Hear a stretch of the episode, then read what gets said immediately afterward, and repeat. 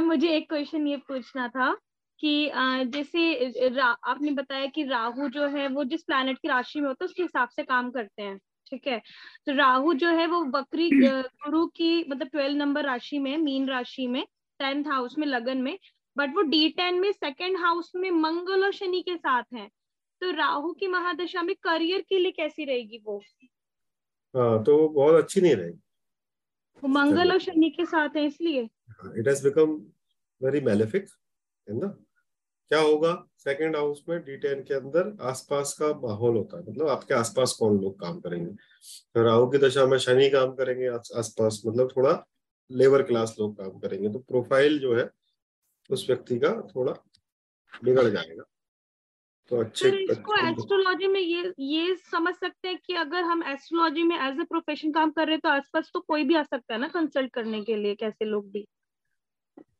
हाँ, बट इस संदर्भ में अगर आप राहु का दशा में एस्ट्रोलॉजी करोगे तो थोड़े गरीब तबके के लोग जानेंगे, विच इज नो प्रॉब्लम।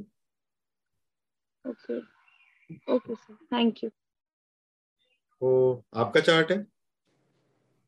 मेरा चार्ट है। कब लगेगी राहु की दशा? अगले साल। हाँ, तो तांत्रिकों से दूर रहना है ना। सर जो आप बोलते हैं तांत्रिक, मतलब ये जो पूजा पाठ करते हैं, जो तावीज वगैरह देते हैं, जो ग्रह दोष की शांति कराते हैं वो, या फिर हु आर तांत्रिक? क्योंकि कुछ लोग, एक हम मेरे को मिले थे वो कामाख्या देवी के पंडित, वो कहते हैं मैं रावण संहिता से करता हूँ, लेकिन उन्होंने इतना डराया कि राहु हो गया है, ये हो गया है, वो हो गया, 1 लाख रुपए मांग रहे थे सर वो एक तावीज बनाने के। वही तांत्रिक होते हैं।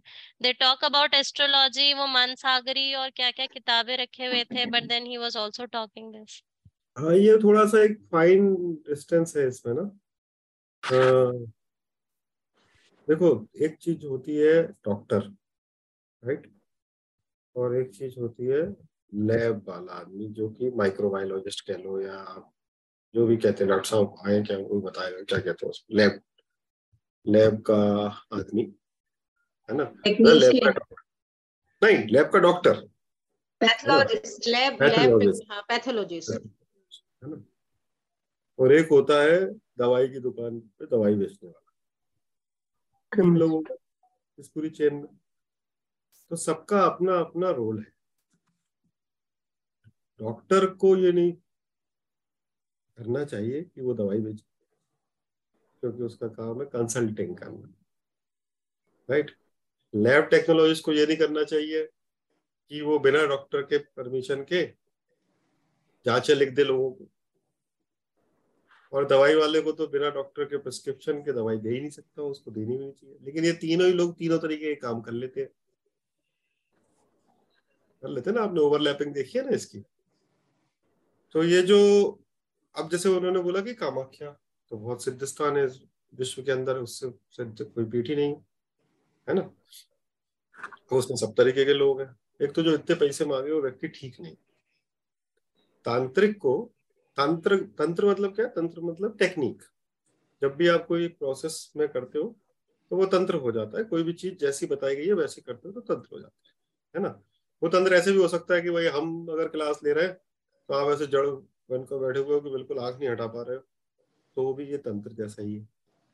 बट ये सात्विक हो सकता है, तामसिक हो सकता है और राजसिक हो सकता है। 3 तरीके का तंत्र होता है। सात्विक तंत्र when you fall in love with your guru, right. So वो, या आप कोई भी पूजा करते हैं वो भी एक तंत्र के अंदर आता है, क्योंकि वो एक टेक्निक है। पंचोपचार है, षोडशोपचार है, जैसा भी है टेक्निक है। आप पहले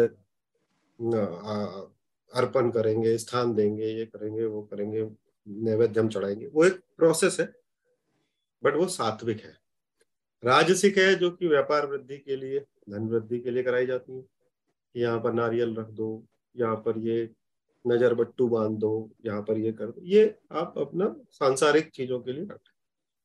तामसिक है जब आप नेचर के फोर्स में इंटरफेयर करते हैं। जैसे किसी ने बोल दिया आपको कि ये आपका पति आपका वश में नहीं है, मैं इसको वश में कर दूं, मैं ये करूंगा, वो करूंगा, ये आप उसने नेचर में बीच में इंटरफेरेंस कर दिया। इसको सफेद चोल, लाल चोल और काला चोल, 3 तरीके का होते हैं।